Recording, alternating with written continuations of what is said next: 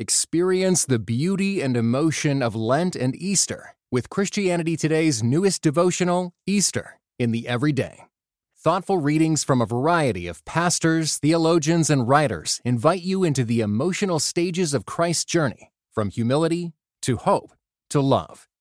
Beginning on Ash Wednesday and ending at Pentecost, this digital devotional is perfect for individual or group study. Get it today at orderct.com slash Easter24. Welcome to the Table Podcast, where we discuss issues of God and culture, brought to you by Dallas Theological Seminary.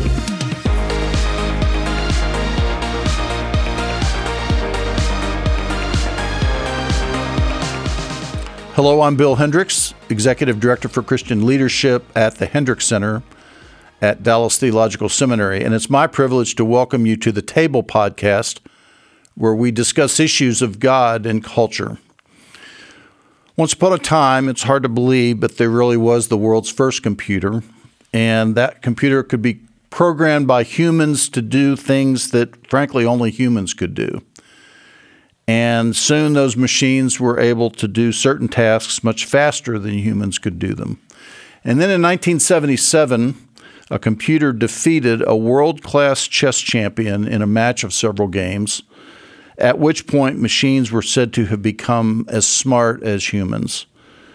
And now we have artificial intelligence, which some in the science and technology space predict will quickly join with various other technologies and actually outstrip human capabilities and lead us into a whole new era of humanity or perhaps even something beyond humans. This is no longer science fiction.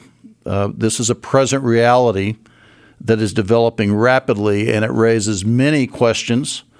And that's why I'm delighted today to welcome Dr. Fazale Rana uh, as the president. He's the president and CEO of Reasons to Believe, which was founded in 1986 by Dr. Hugh Ross, a Christian working as an astrophysicist to help people see how scientific research and clear thinking consistently affirm the truth of the Bible and of the good news that it reveals.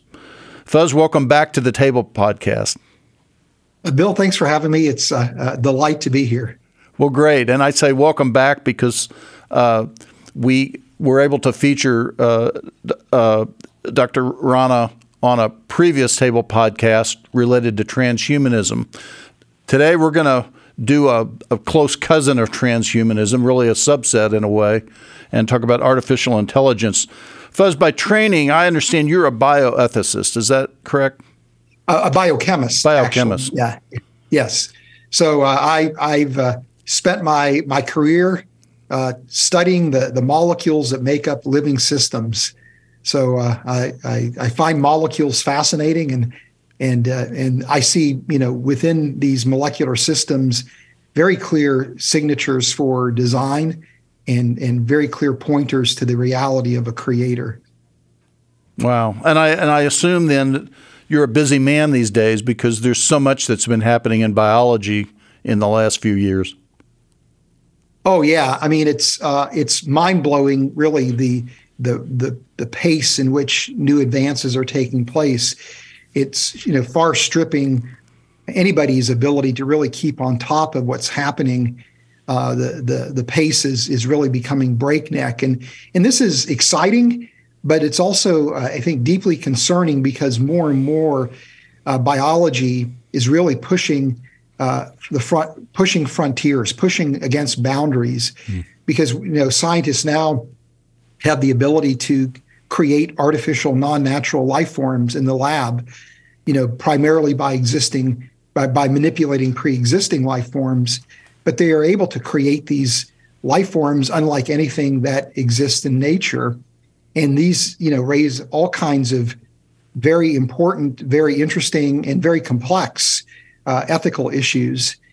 Uh, and so scientists can no longer uh, afford just to to be in the lab doing their work, they really have to be thinking through, you know, the the ethical uh, implications of their work as well. And unfortunately, many scientists aren't doing that, and bioethicists really are struggling, I think, to keep pace with the the scientific advances.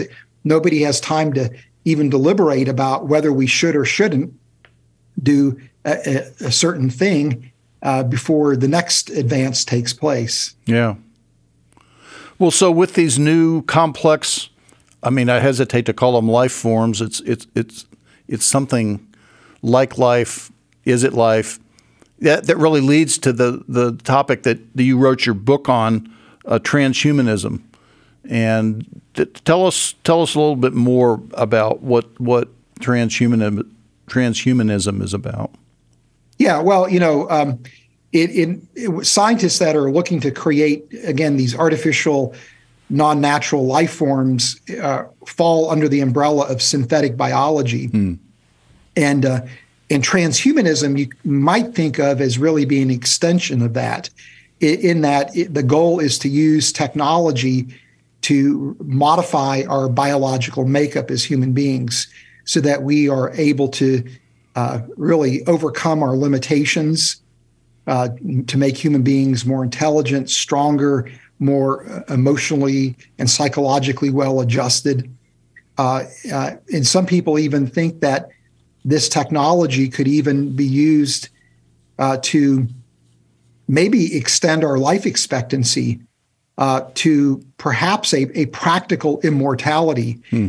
And so people are, are looking at, you know, trying to again overcome the, the, the biggest limitation of our biology, which is the fact that we all are going to ultimately die, and uh, and so people see you know these advances in in technology as really being uh, something that could lead to a utopian type of future, and maybe even we would one day modify human beings to such a degree that we would live in a world uh, that's post-human, where the, the the creatures, the entities that exist, would be derived from us as human beings, but they would be so different that we would not recognize them as human beings. And part and parcel of that package of anticipating a post-human world would be maybe modifying animals so that they would have sentience and, and, and intelligence and would be granted personhood or hmm. the machines as you mentioned, uh, these with artificial intelligence would be granted personhood, so that the post-human world would be uh, again, hum, uh, you know, biological entities that were modifications of, of human beings, but also it may even include uh, animals that have been modified to be uh, self-aware, to have a high level of cognitive abilities, and machines. So you really are looking at a, a type of future that feels very much like a, a science fiction novel, but this is the the trajectory that that many people see see um, humanity on. Well, it's interesting. You, you, know, we talk about artificial intelligence. That I mean, you mentioned the the limitations of biology, and I guess there's one sort of strand of of uh, of this way of thinking that actually sees the day when biology is sort of no longer needed. It it just is all turned into information, or or we could use the term intelligence of a sort, and uh, uh, and we're we're we're on that trajectory with artificial intelligence, where you have these algorithms that um, you ask questions of, and you get back fairly robust uh, uh and and detailed and in depth answers. Um, sometimes there's there's there's a lot of dubious information in there, and sometimes it's remarkably human-like, if you will. Yeah. Well, you know, I mean, I, I think probably many of your uh, listeners and viewers may be familiar with Chat GPT, right? Yes. That's just been released, uh, you know, not that long ago. And when I first played around with it, I wasn't that impressed. And a few months ago, or, or, a few months later, I went back and began to play around with it, and I was impressed with how rapidly the quality of the responses improved, mm. uh, just even in a, in a, a, couple of months. And, uh, and and it's remarkable because the the interactions that I've had recently with Chat GPT almost make me wonder if these systems actually would pass what's known as the Turing test. Mm-hmm. This was a test proposed by Alan Turing, the, the father of computer science, uh, in 1950, where he argued that if you are interacting with a computer system and you can't tell the difference between that system and an interaction with a human being, uh, that you have to argue that that machine has the ability to think, that that machine is uh, is a is a an entity similar to that of a human being. Hmm. Now, there are people that are, I'm sure uh, have criticized the Turing test as maybe not being the best way to to demonstrate sentience or or self awareness in machines. Uh, but the point is, is that at least by that standard, uh, you might even argue that Chat GPT very well may pass the Turing test, where you can't tell the difference between, again, interacting with that software and interacting with a human being, or there, you know, uh, as a customer service feature, mm. you know, with a lot of uh, online, you know, commerce, uh, there are these chatbots now mm-hmm. that that interact with you that help you navigate the site or address the concerns or the questions you might have. And it's not clear sometimes whether that chatbot is just an AI or is it actually a person on the other side of the computer screen responding to your questions. So we're we're dangerously close, I think, for people to make an argument that these AI systems really deserve some kind of status beyond that of just simply an algorithm or a machine. Well, which of course raises the question: What do we now mean by human? You know, the the machine is is as good as a quote human. Um, what is that? Well, then what do we mean by human? And of course, that embedded in that is what do we mean by thinking? My my understanding of Chat GPT and uh, in in full disclosure, my background is in the humanities, so we we are already way out of my you know expertise. But uh, at least my perception and, and what I've read about ChatGPT and programs like them is that you ask the question and because of the internet and, and all the linkages of all these all these little sources of information that have been placed online, that very quickly these machines are out there, you know, collating, if you will, um, curating, if you will, all this information and boiling it down very quickly to um, okay, here's what you need to know, and and then sort of icing on the cake is often in the case of ChatGPT, doing it in a in a way that's very personable and conversational, as if you really were having a conversation with a, a person,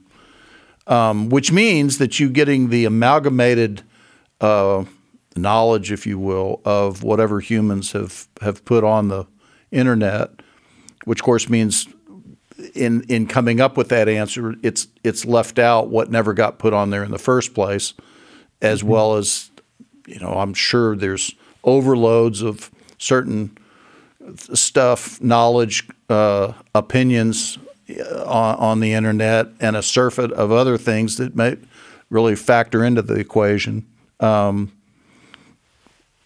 as as you understand uh, how the brain works and maybe on top of that, to some extent, how the mind works. Um, is there really thinking going on there? Yeah, I I I, I don't think so.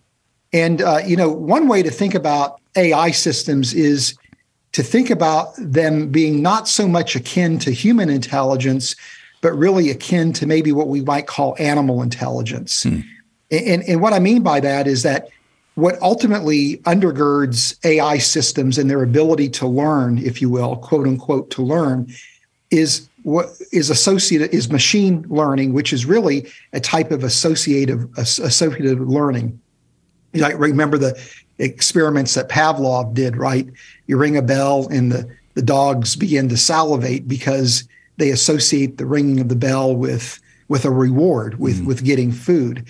And, and associative learning, people have discovered in recent years, is actually a very powerful way to, to create systems that are able to per- learn to perform complex tasks where uh, problem solving is is a, is available through associative learning. A type of planning seems to be uh, emerge out of associative learning. But this is essentially what animals are doing: is they're learning through associations where they there's a behavior or there's an action they take and they're either rewarded or they're punished and if they're rewarded then that behavior is going to continue. If they're punished they'll do different types of behaviors or different types of actions. And that's essentially what machine learning is in, in, involving. You know as you mentioned with chat gpt you know that that saw that ai system is going out onto the internet and it is is pulling in information uh, and then it, it is analyzing that information, looking for patterns, and then producing a, a response. And then you have a chance to give it a thumbs up or a thumbs down. And that's essentially like giving it a reward or giving it a punishment. Mm.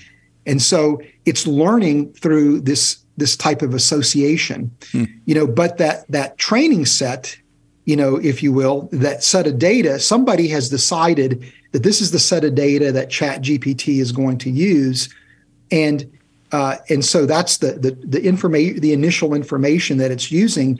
But then as it interacts with the human user, uh, who's again giving the thumbs up or the thumbs down, it's refining its responses. It's learning what is a, a good response, what is a bad response to particular questions.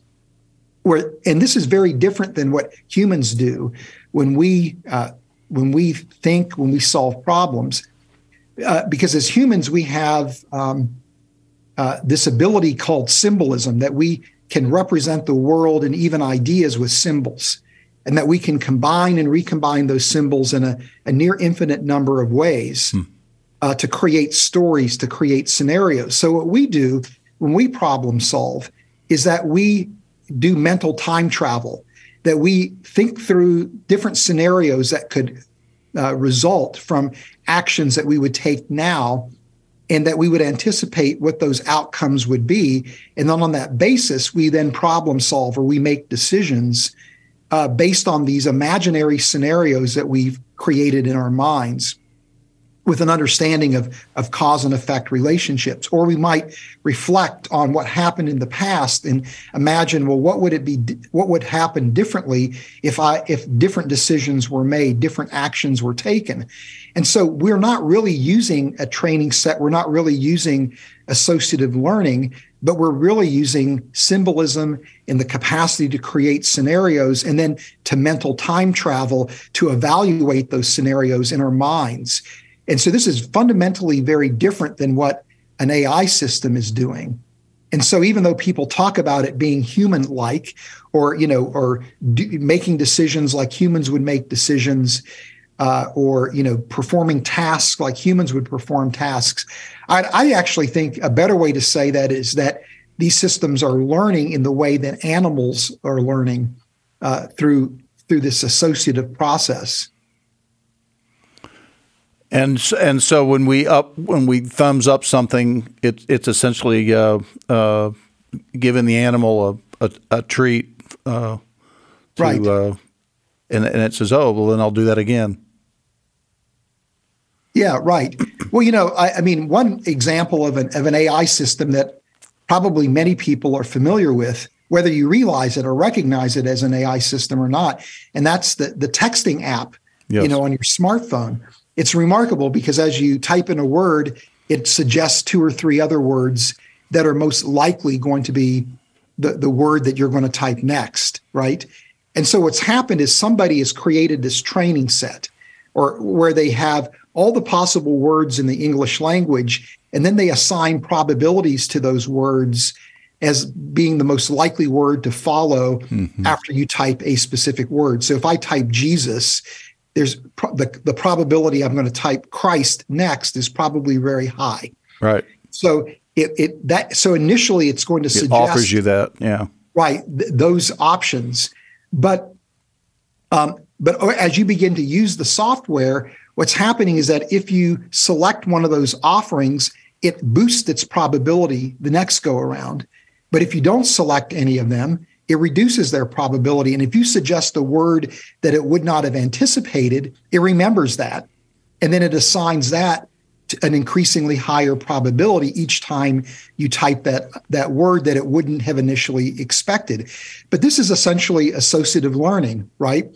Where it's it's starting off with a, a set of options and it's refining those options based on rewards and punishments that you're giving to that system, either by selecting or, or deselecting a, a particular word choice. So that's what an AI system is doing.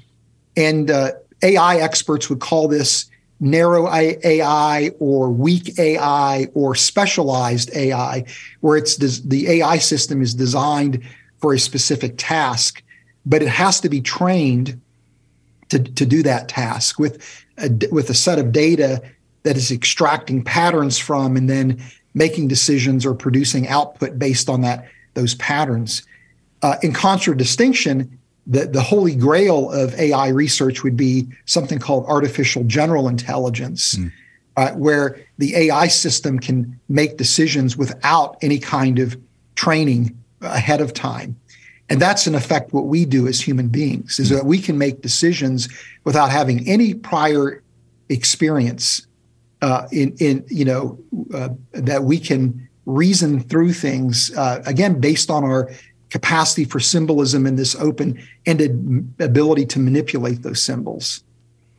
Well, it's interesting to me that in that system, particularly the weak AI, as you put it, um, there's still the need for a human element in the, in the chain because, um, uh, of course, this whole AI thing raises massive issues of of trust and believability because mm-hmm. you can get uh, a blog post that I read uh, g- gave a history, a, a, college history exam answer that was pristine and, and beautiful and just had all kinds of facts nailed. The only problem was it, it got the wrong uh, person uh, identified as who had come up with this particular uh, way of thinking back in history. Um, and obviously, over time, that would learn no, it was this other person. But what the blog blogger pointed out was that verifying and editing have now become essential skill sets for every individual. So we get the answer from from the the, the chat GPT or whatever, and we have to look over it and see well what parts of this are are spot on, um, but then what parts need to be edited, yeah. and I guess that's okay, but there's still that human element that has to do what the the machine can't do. Right. I, you know, I mean, ultimately, the, the best use of AI systems are always going to be those systems where the AI system becomes a tool and there's always human oversight. You know, and, and if we ever move away from having human oversight at some level, I think this is where I think the real danger and the real misuse of AI can can take place. You can never remove that human element, but even like with Chat GPT, there is somebody that has made decisions as to what constitutes the data it's going to draw from. Right. Right. And uh, and even the way the AI system works is again there there is a bias. Uh, the the developer uh, has introduced their own particular bias or, or their philosophy or their set of values into what data is going to be selected, what data isn't, but then how that system responds. So, you know, it's very interesting when you ask Chat GPT a question that is more philosophical or theological or values oriented. Oftentimes, it does a great job of saying, here are the two perspectives. Mm-hmm. But then what it does is it'll say it really is ultimately up to the individual to decide which perspective they're most comfortable with. Now, that's very interesting to me because on one hand you could say, well, the developers, you know, were trying to be fair and balanced. They weren't trying to push any particular agenda, or at least they they're, you know, giving that that appearance. But what they have ultimately done is essentially introduced this idea of relativism mm-hmm. in, as a philosophical framework for how chat gpt is going to respond to theological philosophical or values oriented questions right it's up to the user to decide what is what is ultimately true so even then there is a, a philosophy that is permeating how chat, gpt operates so you've got to be you have to do your due diligence in terms of understanding where is this AI system getting its data? you know, is how is it training? You know, can it that training be manipulated? you know, by by people that might want to uh, skew its response by you know flooding the the AI system with you know uh, particular types of pluses or minuses or thumbs up or thumbs down you know and and uh, you know is there a, an undergirding philosophy that is at play in terms of the way the AI system works? Well that is a mark of human beings is it? In that whatever we create whether it's a computer program or a car or a piece of poetry or or anything that we we develop, um, we always leave the fingerprints of our own worldview and mm-hmm. moral inclinations. Like we can't really ever get away from that. It, it becomes embedded in the very design of what we've put together, which, frankly, I think I think it, it factors into your story. You talked about the design of cells. There's fingerprints there. You know, the, the, the intricate design tells you something about the designer, and and that's part of part of being made in the image of God is that is that everything we do we communicate something about ourselves. Uh, because that's what God does every time He communicates in any way, shape, or form. Anything He creates, anything He reveals. Um, but the designer of, of a computer algorithm, uh, it, it sounds so neutral, so technical, so removed, and yet even in the putting together of that uh, that code and what it's designed to do, you can't help but inject uh, moral, uh, I'll call them biases or inclinations, uh, philosophical inclinations, et cetera. Yeah, you know, and um, you know, in in many respects, you know, to I think to build off of your point, um, there's nothing wrong with with somebody introducing their particular bias into the content that they would create, or a, an algorithm that they would write, or the data set that they would choose to train their AI system. It's it's human nature. We we all are biased. We can't avoid that. But you know, when I was uh, uh, growing up and learning to, to, to read and to think critically, it was a time when there weren't AI systems, there weren't, there wasn't even the internet.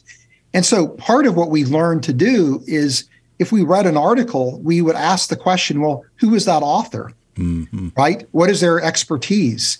Uh, what is their political leaning? What is their religious leaning? You know, do they have an agenda? Are they trying to promote a particular perspective? um, you know, what is the publication that they're writing for? Uh, what's its orientation? What is it trying to accomplish? So as you read, you understood that there were biases. And you wouldn't necessarily Nobody, even hold those against them. You just factor that into your interpretation of what they're giving you. Exactly, exactly. Uh, and and I think we we have to be careful now as we move into this, you know, this era of AI that that we double down that you know and one one of the things that i find very frustrating about chat gpt is i've asked it uh, several times well could you give me a reference for the information you provided? And it tells me it can't do that. Yeah right. Right? Whereas like with google we and, and other you know search engines we know that there are algorithms that are used that kind of elevate certain articles to the top and and de-elevate other articles based on some kind of you know algor you know again algorithm that the that the search engine designers have put in place uh, and a lot of people try to game that by mm-hmm. trying to understand the algorithm and how can they manipulate it to get their article with visibility but what at least i like about that is I, I have a sense for what is being promoted and what isn't. Uh, and I know that there's other things out there that that Google isn't suggesting, right? But I can at least go and read the article and I can ask the question, well, who is this person and what is this website all about, right? What is this publication all about? So I'm, I'm able to critically evaluate the information as I'm consuming it. Um, but I can't do that with with uh, with Chat GPT, and that that to me is very frustrating. From Christianity Today, this is Mike Cosper. I'm the director of CT Media and one of the hosts of The Bulletin, a podcast about the people, events, and issues that are shaping our world. Each week on The Bulletin, we bring in a variety of guests for conversations about the most important questions Christians are asking. Our hope is to encourage the church to live with a faithful presence in a fallen world and to cut through the polarizing noise that's dividing not just the church, but the communities around us. New episodes of The Bulletin come out every Friday, so subscribe today, wherever you get your podcasts.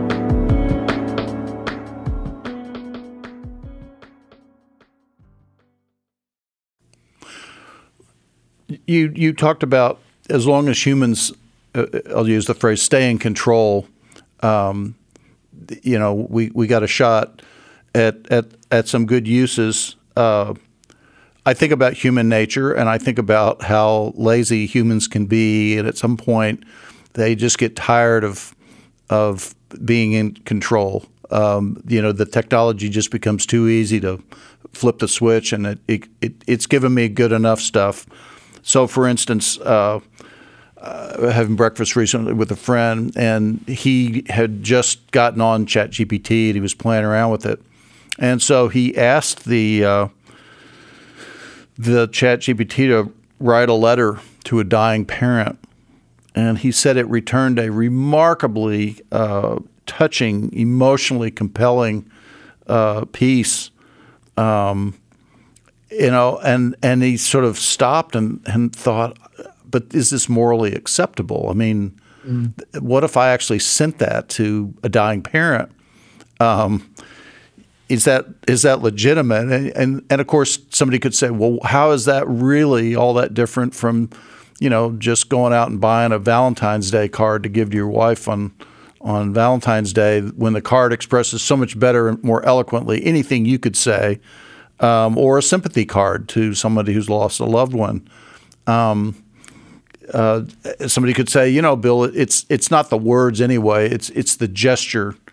Um, but I don't know what what will the world be like. What will what will humans be like um, when they have a program that creates their communication for them, and they never have to go through the the struggle of sorting out their feelings and finding ways and words with which to communicate. You know, I mean, you're you're raising this really pr- profound point. I think that that really deserves a lot of thought uh, because you know t- to me one of the things that I find frightening about uh, not just Chat GPT but generative AI in in as a, a, package is that is it going to make humans irrelevant? Mm-hmm. Right? You know, if as you said, if if I can have Chat GPT write a, a, a sympathy note to somebody or a love letter, you know, to the person that I care about, have I have I come become irrelevant? Am I no longer a creator? If if if a, a, poem or a piece of music or a piece of art can be produced by an AI system, you know, it seems like you're robbing human beings of one of the things that defines us, which is our creativity, that we are creators, and and these AI systems are really making human beings unnecessary to create you know, or you know, as AI systems uh, become more and more capable of performing more and more sophisticated tasks, you, you no longer have humans that are even necessary to do a lot of work, right? And again, our ability in in our um, investment of time and effort in the work that we do is very much part of what it means to be a human being.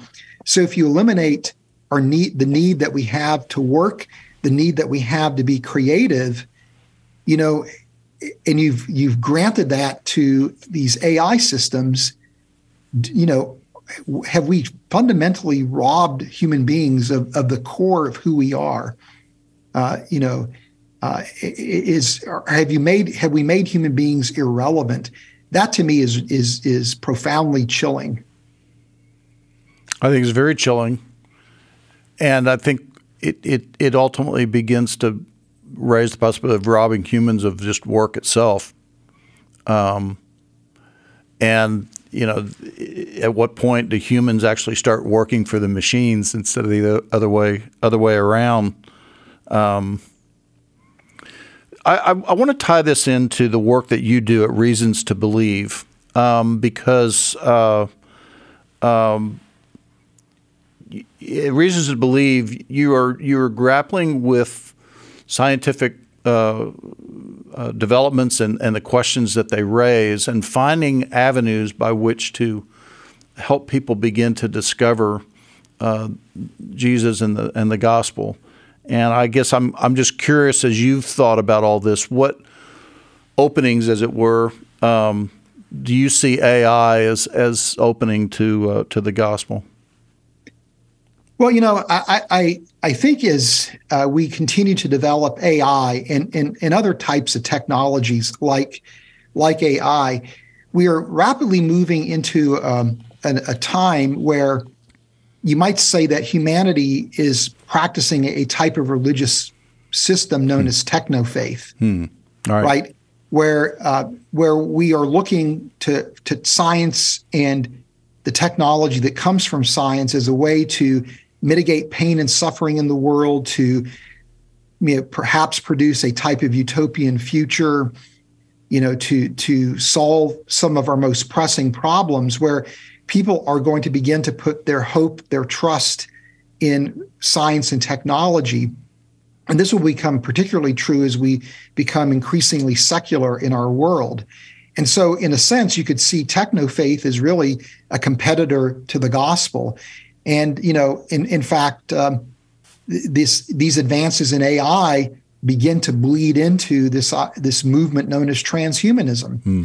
right? Where this it's a it's an idea that again is dressed up in the language of science and technology, but it really is a religious idea at its very core, where our ultimate salvation is going to come from uh, from science and technology and our ability to modify our bodies in such a way that we have a, a type of practical immortality. So it very much is a, a religious idea, and, you know. And um, one of the areas of, of of human enhancement technology that really, again, intersects with AI would be what are called brain computer interfaces. This is uh, these are these electronic devices that you can implant in the brains of test subjects or patients and those these systems uh, can extract electrical activity from the brain and communicate user intent uh, to a computer so- computer software or machine hardware. Now, this is going to revolutionize how we treat people that are amputees. So they can use these these BCIs to to control robotic prosthetic limbs, or it's going to revolutionize how we we treat uh, patients that are paraplegic or quadriplegic, where they could uh, learn to control exoskeletons with their their thoughts. Uh, people that are locked in that can't communicate because of brain injuries mm-hmm. can communicate uh, by thinking and converting their thoughts into text.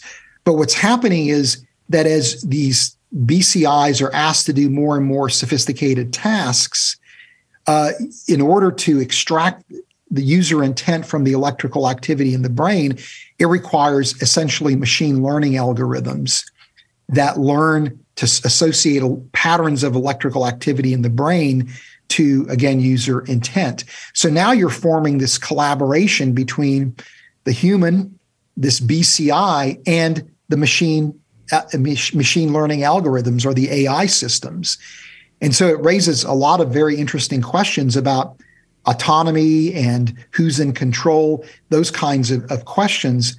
Uh, but these kind of advances give a lot of excitement to people who think that maybe one day we might be able to upload our minds you know into a machine framework and, and attain a, a, a practical digital immortality. And so you know uh, interestingly enough people like Elon Musk with his company Neuralink hmm. are trying to develop the next generation of BCI technologies because they see this as necessary to be able to, to essentially interface the human brain with machine with computer systems if we are going to be able to maintain comp- a competitive edge uh, over the AI systems that we are creating. and, and, so he's become a reluctant transhumanist. Yeah. You know, ironically, uh, because of his concern about what AI systems are going to to generate. And you know, remarkably, you have to use AI systems in order to compete with AI systems yeah. in in you know Elon Musk's framework. But the but the larger point here is this: is that um, these kind of advances are, are leading to th- this idea of techno faith where people are going to turn to science and technology for salvation, not turn to to the gospel. But what I see happening here is that these kind of advances are really exposing the deepest need that we have as human beings, uh, which is a need for hope, purpose, and destiny, that we desire to connect to the transcendent, that we recognize that death is wrong, that we recognize that there's something tragic in the possible extinction of humanity. And so people are searching for salvation. It's just that the source of their salvation is misguided, is misdirected. But this gives us an opportunity to really talk about the gospel in, in an exciting new way in an exciting, fresh way uh, in a in a world that's becoming again increasingly secular and increasingly uh, techno savvy. Well, it would certainly seem, in one sense, that I think that that uh, you know technology is a savior um, as long as one actually is getting saved. Um, but I think most people, while in in in spirit, they might say, "Oh, sure, I want to." save the species, you know, promote the species, survival survival of our species. Um, not necessarily at, at a cost to them personally, because they kind of get left behind in that in that rush. In other words, the one of the things that is exposed, as you put it, uh, by some of these technologies that are developing is is the radical inequalities that begin to open up. I mean, if nothing else, you you certainly have some very, very, very bright people, uh, aided by some very, very, very wealthy people, who sort of are, is this elite group developing these things and and operating them and having control over them and creating the algorithms and so forth and so on, and and this widening gap between the, I mean, the the ninety one percent of the world that makes less than ten thousand dollars a year, those, those people how would they ever uh, gain access to or have benefit from, you know, these these systems? Um, certainly in their lifetime.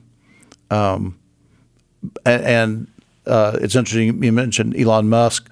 Um, my understanding is that part of the reason he wants to select just a handful of people, eight people or whatever, to go colonize Mars is that's the lifeboat from which we will, as a species, get off the planet.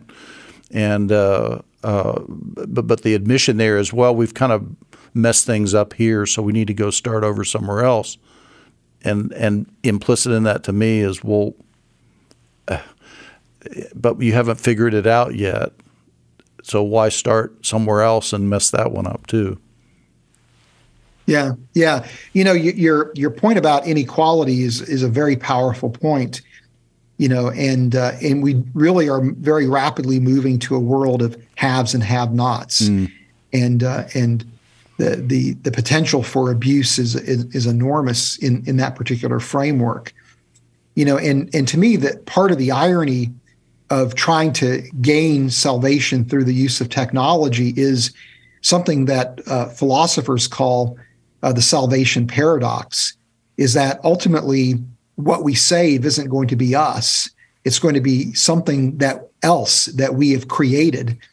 Uh, or if you are looking to save yourself by uploading your brain, you know, your mind or a copy of your brain or your mind into a machine framework, uh, what's being saved is a, a, digital copy of you, not you, right? And, and so, you know, the the I think the the larger point is that, you know, technology is a false gospel and it's only going to disappoint us if we turn to it for salvation. And that's something that we need to articulate as Christians to our cultures that, hey, technology can do great things if it is managed well. Uh, but it can never ultimately save us. Hmm. Uh, and, and, that the only place that we can find salvation is in the person of Christ. Uh, but at least you know people are uh, exposing the fact that they they crave you know they crave after salvation they're looking for something to save them they realize the, the desperate situation that they're in and that's a very critical first step towards you know, for towards people hearing and responding to the gospel. Well it's a fascinating uh, competing narratives isn't it? On the one side you've got a technology that's holding out promise of salvation in a very uh, technological way. And then you have the narrative of a creator who actually entered into humanity, not remove it, but actually came into a messy world and with the with the offer of salvation, um, and and kept the humanity, and in fact, uh, by becoming human, dignified that humanity and and literally redeemed it. Yes, yes, and uh, and the, the challenge that we have is is to show that you know that in the midst of these competing narratives, that um, that that the Christians, you know, the Christian offer, the Christian hope, is is where there's true hope, there's true salvation. That's going to be the task that's in, in front of us, you know, as we move in, into this into this future. Uh, but you know, the allure of techno faith you know, in the in the gospel of transhumanism is a very powerful allure. Yes. Right, because particularly for people that are uh, of a secular mindset who ha- have rejected belief in God, mm. be- have rejected belief in the supernatural. Uh, you know, if you are a materialist, if you're an atheist, there is no ultimate hope, purpose, or destiny. And so, transhumanism and and these kind of emerging technologies really offer some kind of hope um, for for you know people who uh, have rejected the possibility that there is a God. Uh, the, and, and, so it's a type of eschatology that's being offered, and and so it's it's again a, it's going to be a very attractive gospel to be clear, but I think people that embrace that gospel are extremely naive hmm. uh, in terms of really what technology can ultimately deliver. Well, of course, uh, back in Genesis 11, we have the story of the Tower of Babel and uh, humanity coming together to, on a giant project that was very technologically driven. Nothing wrong with technology per se, but as you said, it's how it's managed. And the Lord comes down and, and sees what's going on and realizes how impressive it is, as technology so often is. And he says, if as one people if as one people all sharing a common language they've begun to do this, then nothing they plan to do will be beyond them. And of course, at that point, he decides to confuse the languages and stall things out for a while. But here we come back again on a big giant project. And it'll be interesting to see how the Lord responds this time. Um, obviously we we we haven't come up with all the answers today, but I think we've come up with at least some insights, Fuz. And I am so grateful to you for your time and being uh, uh, so key in this conversation. Thank you for the work that you're doing. Thank you for being on the Table podcast. Oh, thanks for having me. It's it was a lot of, of, of fun and uh, enjoyed enjoyed the chat, Bill. Well, we will we will definitely uh, keep this series going. There's a whole lot of stuff developing, and and we're I know there're going to be a lot of questions. And I want to thank all of you uh, who've joined us today for this podcast. If you're on a subscription service, we would invite you to please leave a review about your experience with today's podcast. And of course, we would invite you to subscribe. We come out with the Table Podcast weekly, and that way you'll be able to keep up on a, on the regular rotation of, of what we do. But for the Table Podcast, I'm Bill Hendricks. We'll see you next time. Thanks for listening to the Table Podcast. Dallas Theological Seminary. Teach truth, love well.